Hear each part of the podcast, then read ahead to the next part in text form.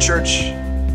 Uh, welcome to our neighbors. I'm glad to be together with you uh, in the room or, or uh, online. Thanks so much for uh, tuning in. I wonder, and, and I actually was having a conversation with Josh this morning, and he doesn't know that it tied right into what I wanted to talk about this morning. So um, I, I'm curious. I had the question this week as to whether the quality of our learning is directly proportionate to how entertaining the learning is. So if I am being entertained by, by the thing that I am learning, the odds are that maybe the quality of that learning is not so great. Do you know what I mean when I say that? the History Channel is, by all means, entertaining.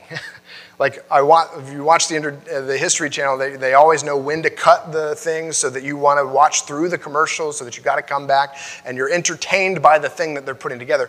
But maybe they haven't fact checked uh, so much of what they've done, and maybe they're willing to, uh, for the sake of entertainment value, leave some facts, some hard facts on the floor so that we can present some more interesting facts. Do you know what I mean? Whereas, if you're uh, super nerdy and you go and you read like actual books in an actual library from actual people that were actually there, they call those firsthand sources, that work is actually really difficult to do. And the thing about doing that kind of work is as you look at people that were writing in the same time, oftentimes they weren't like writing together and they weren't trying to create a history. They were just looking at their lane and their life experience and writing about what they saw. So it comes to the job of the person who's doing the work of learning to read a couple of different things and then to piece together like what actually was happening in the world because I don't know about you, but I only can see things from my perspective. That is work. Is not particularly entertaining, but the quality of learning by doing that exercise is probably more significant than the quality of learning that we got from watching the History Channel. Right? That's a real. I'm sorry. I've already lost you. I didn't mean to do that. huh. Okay, sure. But but watching like there's so many times where I'm talking with somebody and they're like, "Yeah, I watched a thing on TV about blah, blah, blah," and then they pretend like they're an expert. Like just because you read a blog on the internet doesn't mean that you have a PhD in the topic that you're trying to talk about. Like are we on that page? Can we do that? Okay, let's start let's start there. Okay, I'm sorry. Forget everything else I've already said. Stop. I'm, be- yeah. I'm begging you, please don't be bored. I don't want to be bored. Let me entertain you. Oh my gosh. Hey, just as a disclaimer this morning, some of the topics we're going to talk about are PG 13. So, those of you in the back booth, like you can super pay attention. We might mention sex as we go along. So, PG 13, like just as a heads up before we get there. I'm trying to get their attention, and they're just like locked in on the TV. So, can't compete. Man, wow. Let's pray. Lord Jesus, come quickly.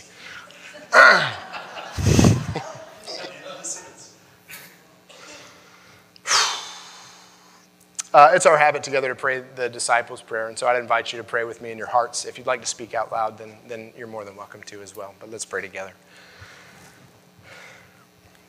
Our Father in heaven, hallowed be your name.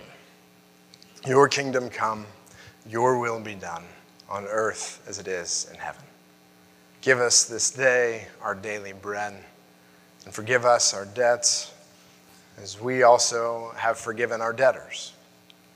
And lead us not into temptation, but deliver us from evil.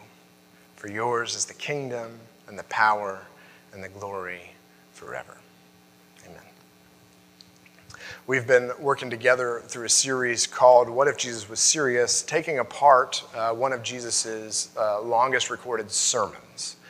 And our, our uh, so if you have missed any of those conversations over the last couple of weeks, we've been in for a couple of months now, then I, you can go back and, and, check the website or the podcast or the YouTube channel and catch up on those. Um, but this morning, we're going to dive right into uh, a, a, topic that I think cuts across a couple of different things and, and will cut really close to home. So, um, before you get offended, I just ask you to hear me out to the end of our conversation.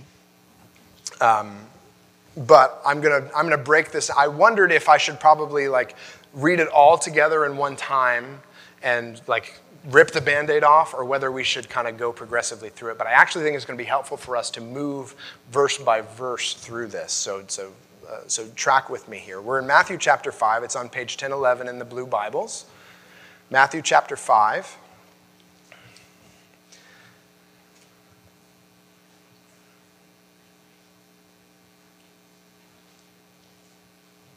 And we're going to begin uh, our discussion with verse 27. Matthew chapter 5, verse 27.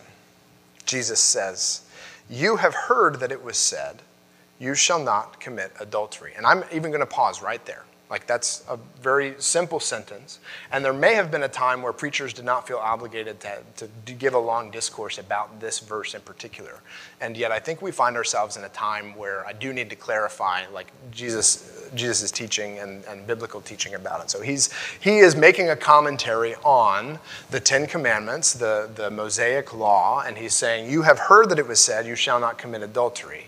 And by and large, everybody in his audience was on board with, Yes, that is a thing. Like, we should not commit adultery. However, I'm, I'm aware that there are themes uh, in our culture and there are voices in our culture that are encouraging us that that is not actually something that we ought to take seriously, that we're not all on the same page about what, um, what we should be doing with our sexuality, with the, the um, proliferation of thruples and open marriages and things of that nature. Like, let me just clarify that we should not commit adultery. You've heard it said you should not commit adultery. Um, biblical marriages uh, reflect the gambit of fallen humanity. Biblical marriages. Like, I get nervous for me, and I'm a pastor. I get nervous when anybody comes at me and says, well, the biblical XYZ. And you're like, why would that be? Well, because the Bible does not shy away from our, our brokenness.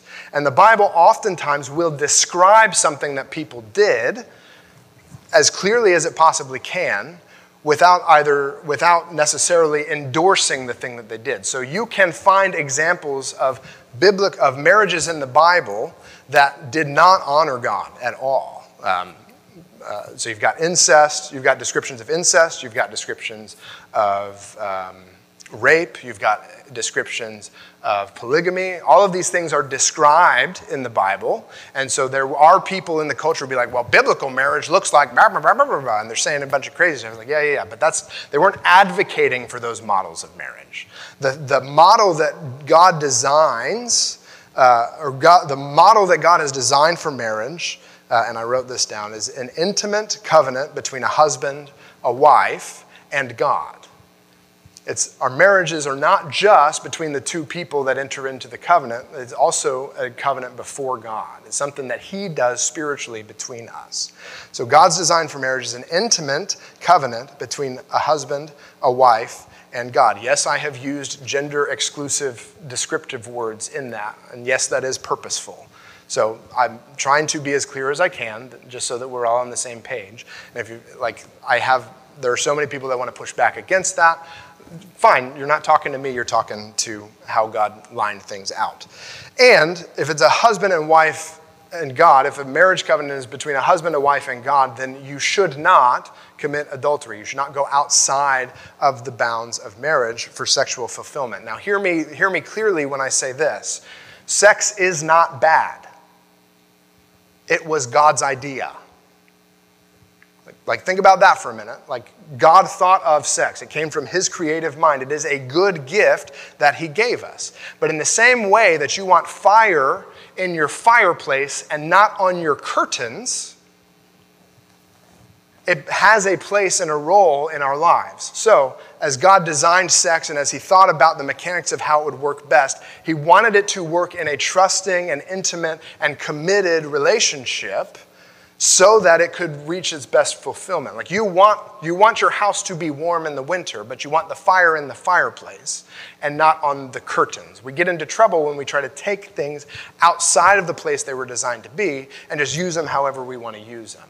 So sex isn't bad as God's design, but it's designed for intimacy within a marriage. So what? Like, okay, cool. Um, I get it. There, there's, there's one other caveat, like at this very, like I know we've already dived, like, dived really, really deep here, but why, why would I care so much about this?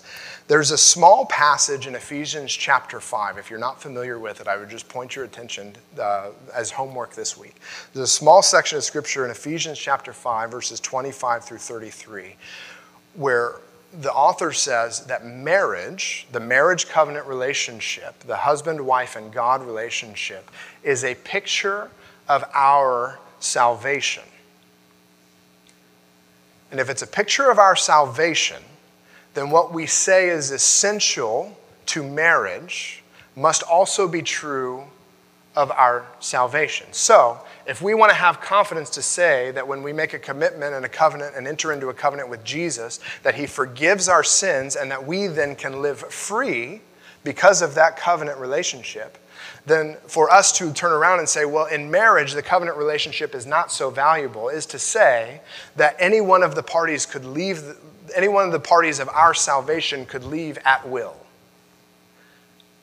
And theologically, that's not a statement that I can make because God says that I have my children, they're in my hand, and no one will take them out. That which I have brought together between my son saving them, like, is not going to be broken apart. And so, what we say about marriage has implications for our salvation and whether or not we can actually be reconciled to God in any meaningful way. So I'm not just, one, I'm, I'm just following along the text with, like, I'm, i want to preach Jesus' sermon, and this is what he said. This is his point. But also, like, I think it's important because it matters for us, not only relationally, not only because there's a lot of hurt that's caused in the world, but also salvifically. It matters for our salvation. There's a theological truth embedded in marriage. Now, does that mean that everybody has to be married? No. Like, God, you can be created in the image of God and live a full and honorable life to, um, and not be married. In fact, there are some of us that are given that, uh, that gift. God calls it a gift to not be married and have to be concerned about your spouse, to not be married and not have to be concerned about uh, keeping your kids from lighting the curtains on fire or whatever it is. Like, that is a gift that some of us are entrusted with. And some of us are entrusted with the gift of, of, of marriage. Like, it, it is a thing. So, um, just at the outset, I'd, I'd just like to ask us are we trying to think God's thoughts about our relationships? Are we thinking God's thoughts about relationships? Or are we just kind of taking our experiences and trying to interpret what God says through our experiences? My encouragement for us this morning is that we, we not be so uh, educated by the culture and the things that are acceptable today, but that we try to think God's thoughts about how He designed things to work. And then we'll be on a better footing to engage with Him and to love our neighbors well. Are we thinking God's thoughts about our relationships? If our thoughts about marriage uh, what if our thoughts about marriage don't match God? So what if you're like, yeah, I don't think adultery is that big of a deal, or open marriages are fine. Like, okay, let's let's go a little bit deeper. All right, so you, uh, let's start at 27 again. We'll, we'll add another verse onto this. You have heard that it was said, "You shall not commit adultery." But I say to you that everyone who looks at a woman with lustful intent has already committed adultery with her in his heart. So he says, You think it's what you do in your bed is what counts. I'm saying that what you do behind your eyeballs matters to God just as much. You think that whether, like, you think that if you actually cross that line into touching one another, then you have committed the sin. But I'm saying if you even are considering what it would be like to possibly do that, then you've crossed the line. Now, let me say this because if you Google this, like there are all different kinds of ways that people try to get off of Jesus' words. And so let me just tell you adultery, adultery, like legally, the legal definition of adultery is intercourse with someone else's wife. She has to be married in order for it to be considered specifically the word adultery. Um, that's a consistent definition. Every time the Bible uses adultery, that's what it's talking about. So if she's single, you're off the hook, right? Well, well, no. There are all other. There are other words to describe the other things, and I, and I, think if you're like, if you're making an argument for like, well, she wasn't actually married to anybody else, so it wasn't, so I didn't cross any lines. Like, I think you're you're missing Jesus's point. and Jesus's point is that the line between temptation and sin runs right through the middle of our heart. The line between temptation and sin runs right through the middle of our heart. And I am more and more convinced that only God knows when I've crossed it. I can, I can do all kind of mental gymnastics to convince myself that the thing that I want to do is the right thing to do. But the line between temptation, which is not a sin to be tempted, and sin, which is a violation of uh, what God wants for us, the line between those two things runs through the middle of my heart. It's not something that ever has to get outside of my mind. And so, if, if we're playing uh, legal definition games to try to figure out how to get off of the hook with the people that we want to sleep with, then, then, then you've missed the point that he's making here. You have heard it said, You shall not commit adultery. But I say to you that everyone who looks at a woman with lustful intent has already committed adultery with her in his heart. See, the issue with lust is that uh, it objectifies its um, target. Lust objectifies its target. What, what, what, do you mean? Okay, so I've already, even in the announcements, I tried to, to play this like, like we are created in the image of God, like we are made to be like Him. And there is an inherent dignity that each of us has as a human being created in the image of God. But when we lust after somebody, we take them from being a human created in the image of God to being an object that I can use to please myself. Lust objectifies its target. It goes from having a conversation with her to I got to have it. We depersonalize and we objectify in our heart. And it's all for uh, we all and it's all for a, a selfish reason, a self-serving reason. Uh, James, uh, I, used this last week, but I keep coming back to it. James chapter 3, he talks about with the same mouth we bless God, but we also curse his image. With the same mouth we might offer praise to God, uh, or with the same heart we might offer praise to God in a song on Sunday morning, but in our heart objectify a person created in his image and make them less than and make them subservient to my needs or my desires. Um, and I think, I suspect, that one of the issues with our culture today, and one of the one of the issues, one of the reasons why we have such a difficult time talking about this is because we confuse entertainment with intimacy. That God's design for marriage is an intimate covenant, intimate covenant between a husband, wife, and God, but we confuse entertainment with intimacy. And this happens uh, in a number of different ways the, the picture gets distorted in a number of different ways. There's, there's a media comparison trap that I think we're all uh, susceptible to. Um, whether we're talking about social media and people are only talking about what's good in their lives, or they're only taking the best selfies and posting those, or they're taking selfies and doctoring themselves so they look like a supermodel. Um, I was talking with somebody who was talking about they had seen a, a photo and the, the whole point of the photo was they wanted to show the powers of Photoshop. And so it was a picture of like a really attractive girl in a bikini. And they, so they started with the end picture of the Photoshop, and then they uh, recorded as they undid all of the Photoshops that they did. So they'd get undo, undo, undo, undo, undo. And the original image they started with was a dude with like a beer belly sitting there, like with it, with it. Like, so like they can do a lot of things with Photoshop. There's, there, there is a, a, uh, a danger of seeing things on social media that have been doctored and assuming like that's the standard that I need to get my life to. We begin to uh, compare. And it doesn't just happen on social media, like advertising is built upon this. Like every advertisement you've ever seen is trying to convince you that you are not enough and that you need to have this object, this, this thing, in order to fulfill yourself. Like every message you've ever gotten from an advertiser has been trying to convince you that you are less than human and that this thing is going to make you better, right? Um, and, and, it happens in movies and television shows as well. Uh, uh but, you know, we're, we're adults here, and statistically, I would be really, really um, it would be unfair for me to have this conversation and not talk about the dangers of pornography as well, which is, which is the ultimate form of entertainment devoid of intimacy that convinces us that we are being intimate.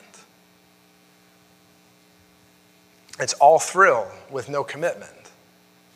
And it rewires our brains in such a way that we have devalued uh, people to where they are just objects completely for our entertainment. Yeah, but I'm not, I'm not in bed with any of these people. Like, I'm not actually doing any sin. Yes, yes, but your consumption of it drives the engine that does, makes the demand for them to exist, which means those people are sinning amongst themselves to be recorded for you to enjoy. Statistically, the average age that a, a young boy is exposed to pornography in America is eight years old. Statistically, the average girl is exposed to pornography at 11. And we have this strange double standard in our head where if I, as, as a male, as a grown man, were to go to an eight year old boy or an 11 year old girl and were to take them into a room where people were, were doing explicit things, I would be arrested. And any kids that I had would be taken away from me, and I'd be put on a list and marked forever. But if we put it on a cell phone, we've, we, we excuse the responsibility for the, the child abuse that's occurred. And we look at a, a, generation of young people who are confused sexually, and we go, I don't understand. But we have given them these tools to engage with this material and have, and have not questioned what they're being educated by. The quality of our education is determined by how entertaining it is. And I'd say pornography is probably at the top of the entertainment list. Like they don't have any problem selling that. But what's the education value? What does it teach us about actually valuing other humans? What does it teach us about what an actual intimate relationship among adults looks like? Married adults. None. By embracing these false expectations, we ultimately handicap ourselves for real intimacy. If you eat sugar all the time, steak tastes bad. By embracing false expectations, we ultimately handicap real intimacy. Um, I'm, I'm not sure how to bring this into the conversation other than do we consider our thought patterns may be as dangerous as our actual actions? Do we consider that our thoughts and the ways that we think might actually be as dangerous as our actual actions towards other people? Jesus, Jesus is pointing that the line between temptation and sin runs right through the middle of our heart. And we've got to take that seriously. For our big idea this morning, I've gotten lost in my PowerPoint. Our big idea this morning is that in God's kingdom, our character counts more than our contributions. In God's kingdom, our character counts more than our contributions. Who we are as people, what comes out of us when we are tested as people, counts more than what we might contribute in our lives, what we might add or bring to the table. Our character, who we are, counts more than our contributions. You're like, Mike, I don't, I don't get where you're getting that from. I thought we were talking about sex. Like, what, where are you coming from? Let's, let's read a couple more verses. Verse 29. If your right eye causes you to sin, tear it out and throw it away. For it is better that you lose one of your members than that your whole body be thrown into hell. And if your right hand causes you to sin, cut it off and throw it away. For it is better that you lose one of your members than that your whole body go into hell. That's that's Jesus' application of the principle. So anybody else like feel like we, we know what we're supposed to do when we leave here today? Okay, no, no, no. Like, let's, let's take this. I want to, I want to, I don't want to, I don't want to do a mental gymnastics to get us off the hook of taking seriously the exhortations that Jesus is giving to us. I want us to ask the question what if Jesus is serious? But when we look at something like this, we're like, this guy's a religious nut. He's an extremist. He belongs on a list somewhere in the CIA's database. What do you mean, cut off my right hand? What do you mean, gouge out my eye? Like, that's, that's crazy talk. Like, you, you have lost your mind. what if he was serious? There's a couple of things that I'd like for us to consider um, as, as, we live in this tension of, like, is, is that really what he means? Is that? yeah. Yeah, yeah, yeah. We'd have a lot of people uh, that are mutilated. Okay, but let, let's let us look. Let's let's let's pause in this tension and just point out a couple of things. Responsibility is placed on the person who is lusting to make a different choice. Responsibility is placed on the person who is lusting to make a different choice. He doesn't say if you look at a different woman then you sh- uh, uh, with lust in your intent that you should make sure that you tell her husband to put more clothes on. Responsibility is placed on the person who is lusting to make different choices. The problem is in you. Now, I'm an advocate for modesty, but this is not the verse that I'm going to come at it from. Guys have to take responsibility for the things that are going on in their head. Women, too, have to take responsibility for the things that are going on in their head. And we cannot solve the problem by making other people do something differently. It has to start here. Responsibility is placed on the luster, the person who is lusting, to make a different choices. Eyes, sure, I get it. Like I look and I see and like scoop out the eye. Like that makes sense. What, what do you mean my hand? My hand causes me to sin. Is Jesus making a reference to masturbation? Like, is that really what's happening right here? If we embrace false expectations, we ultimately handicap our ability for real intimacy. Following Jesus will only cost us the things that will kill us. We look, we look and we go, well, okay, like, that's a cost, Jesus. I need to see, I need to work. But following Jesus will only cost us the things that are ultimately going to kill us.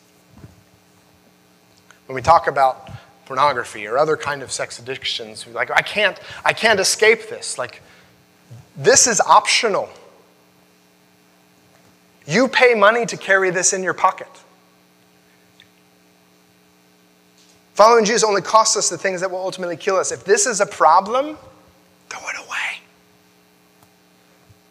Now, don't tell Verizon I said that, because they'll come after me. We don't need all of the toys that we think we need. We don't need to be connected to every depraved form of entertainment that there is. We can cancel the descriptions, the, the subscriptions. We can cancel the subscriptions. I can talk. We don't have to have them. We don't have to be around the people that are going to continue to encourage us that the things that Jesus says are going to kill us aren't that big of a deal. Following Jesus only costs us the things that are ultimately going to kill us because he says, I have come that you may have life and have it abundantly. We choose often what we're going to consume, media wise, friendship wise how might we save ourselves trouble by limiting our diets? Put diets in air quotes. We made some different choices about the kind of con- things that we're going to consume. How might we save trouble by limiting our diet and just saying, you know what? Those movies are not actually helpful to me. I'm done. You know what? I don't actually need to be excess, and don't actually need 100% accessibility to all the material that's happening in the world. You know, used to be that if something happened, like you wouldn't hear about it until the next day. And the world went on. You didn't need to know what was happening in real time. We actually, I don't think we're designed to be able to get access to the headlines as soon as they're happening. It may not be good for our health to be as connected as we are. Let me just say that and it may not be good for our soul. Okay, so gouge out your eye, cut off your hand. The original, I think the original audience, as they heard this, uh, would have understood something differently than I think that we take for granted. One, we're like, okay, if I lose a limb, I can go down to the hospital and they will sterilize it and cauterize it, and then maybe I can get a prosthetic down the line. Like, we, our interaction with um, with mutilation is different from them. They're like, if I cut off my hand, like I might get an infection, and that could just kill me. Like if I lose an eye, I could die from infection. Like that was a real thing, and that was way more common for them than it is for us sitting here in America. Uh, we have emergency rooms. They had the uncle with the strong bottle of whatever in the cabinet, right? So when he was saying to these people, like they were taking their lives in their hands as they did it, and they also were causing themselves, at least for a season, but probably for the rest of their lives, to be dependent upon other people to make ends meet. If I cut off my right hand and I'm a farmer, how am I going to swing the sickle? Our character counts more than our contributions. And none of us wants to put ourselves in a situation where we have to ask somebody else for help. But Jesus is saying, if you hide it in the darkness, it will kill you. And if we bring it out to the light and we ask another person to bear the burden with us, then perhaps,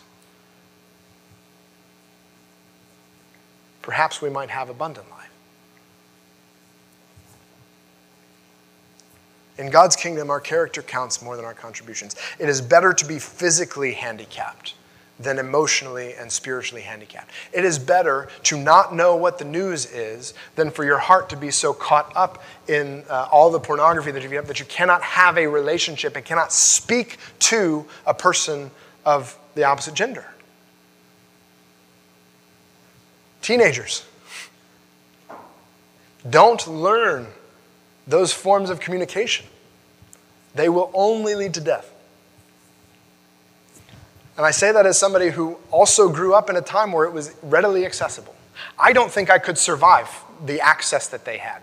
Like when, when I was a teenager, like I had to do work to go find naughty material. Like dial-up internet was a real inhibitor.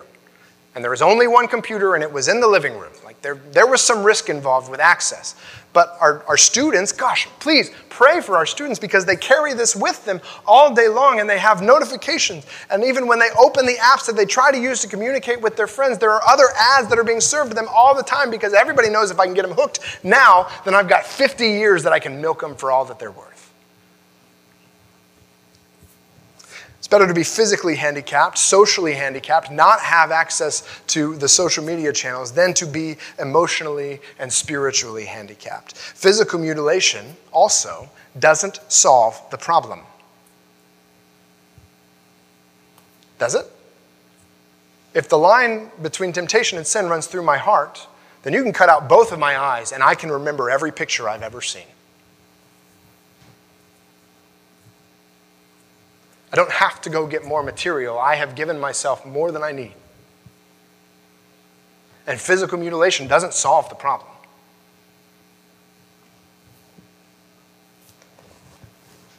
Jesus has always been the answer to our problem. From the beginning, he always has. And consider with me this students, men, women, consider with me this. Jesus says, just a couple of verses uh, ago, do not think that I have come to abolish the law or the prophets. Verse 17, I have not come to abolish them, but to fulfill them. Here is a grown man, full of testosterone, surrounded by women who wanted to touch his clothes, who walked through life, fulfilled the law, and never looked lustfully at a woman. Did it, fulfilled the law.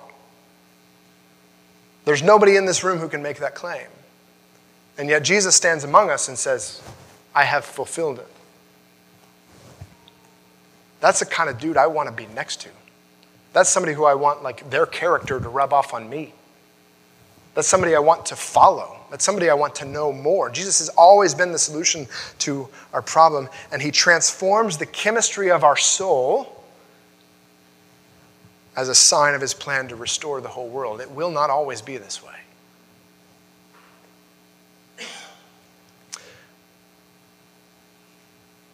I don't think it's presumptuous for me to say that we're all guilty. But the only confidence I have to say that we're all guilty is that we all are invited to cling to Jesus.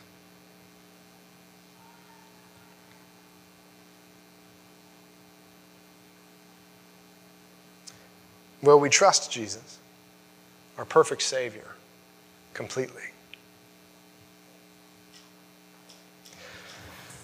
Sure, Mike, I get it. Like that's, I, I feel inspired. Can you, can you? I'm struggling with this. I don't know. I don't know how to approach it. I don't. I don't know how to have victory over this. Um, there's a. Let me just give you before we close. Let me just give you a, a, a thing. Um, this is a small book. It's called Every Moment Holy. And uh, it's fascinating. I've been reading it uh, off and on for a couple of weeks, and it's just, it's just interesting. So, what it is is actually a collection of prayers, but it's not the kind of prayers that you'd find in church, in the sense that they're prayers for like normal life. There's a prayer for when the power goes out. Use that one this week. There's a prayer for um, laundering clothes. There's a prayer for doing yard work. So these, the book is just trying to take the normal everyday components of life and say, hey, God is in these moments too, if we'll just interact with Him. And they've got a section in there uh, called uh, Liturgies of the Moment. Liturgy is just a fancy word for church prayer. Liturgies of the Moment, and they're really short, and they're designed to be memorized so that when those moments come, you have a different uh, set of thoughts to think than the ones that you're already used to. So, uh, this is not me. This is he didn't put McKelvey is the guy who wrote it. Um, he he said he writes this a momentary liturgy upon seeing a beautiful person. Like who would? This is not a conversation we'd normally have in church. We wouldn't talk about pretty people in church, would we? And yet, it's in the book. So, a momentary liturgy, a small prayer to say upon seeing a beautiful woman or beautiful person. Person, sorry, excuse me. Lord, I praise you for divine beauty reflected in the form of this person. Now train my heart so that my response to their beauty would not be twisted downward into envy or desire, but would instead be directed upward in worship of you, their creator, as was your intention for all such beauty before the breaking of the world. Two sentences. You're like, Mike, I, what's that going to do? If you're in a rut, Every time you have a trigger, you fall down in the rut and you keep going down the same path. This is just a different thought pattern. Memorize this so that when the triggers come, you've got, you've got another way to direct your thoughts. When I fall into a lustful thought, I'm not like thinking about God as their creator. And yet, this small couple of sentences brings to mind that every person is created in the image of God and has an inherent dignity that cannot be violated. And perhaps I'll be less likely to objectify those persons. Why? Because in God's kingdom, our character counts more than our contributions. Let's pray together.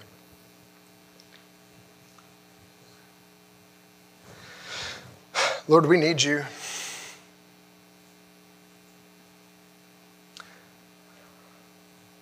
There are so many things that are common uh, that we are embarrassed and don't want to talk about. And I thank you that in your wisdom, you just say things. That you're not afraid to describe depravity, describe the world that is broken that we have to live in. God, I thank you that we don't have to pretend that these things don't exist. And yet, as we come again to your standard, and we see again that it's even greater standard than we thought. Like we, we maybe could have not committed adultery, but, but not to lust in our heart like that, we're, we're hopeless. And so we turn to you. We fall on you and we cling to you.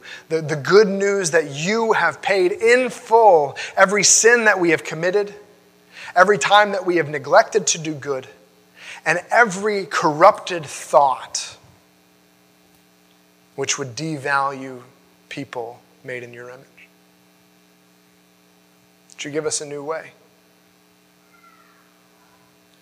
Would you change the chemistry of our soul? God, we come and, and, we, and we trust you as the only one who can give us a hope for the future and the only one who can restore what was broken between us and between you. And so we cling to our Savior. We give praise for the mercy that you are showing to us, and we, we beg for the grace to continue to follow you one step at a time. Lord Jesus, as we, as we walk in your way, would we not be puffed up and think that we can do it in our own power? But would you remind us always of our need for you? And remind us always that you have supplied everything that we need to live the good life. We thank you. It's in your name that we pray. Amen.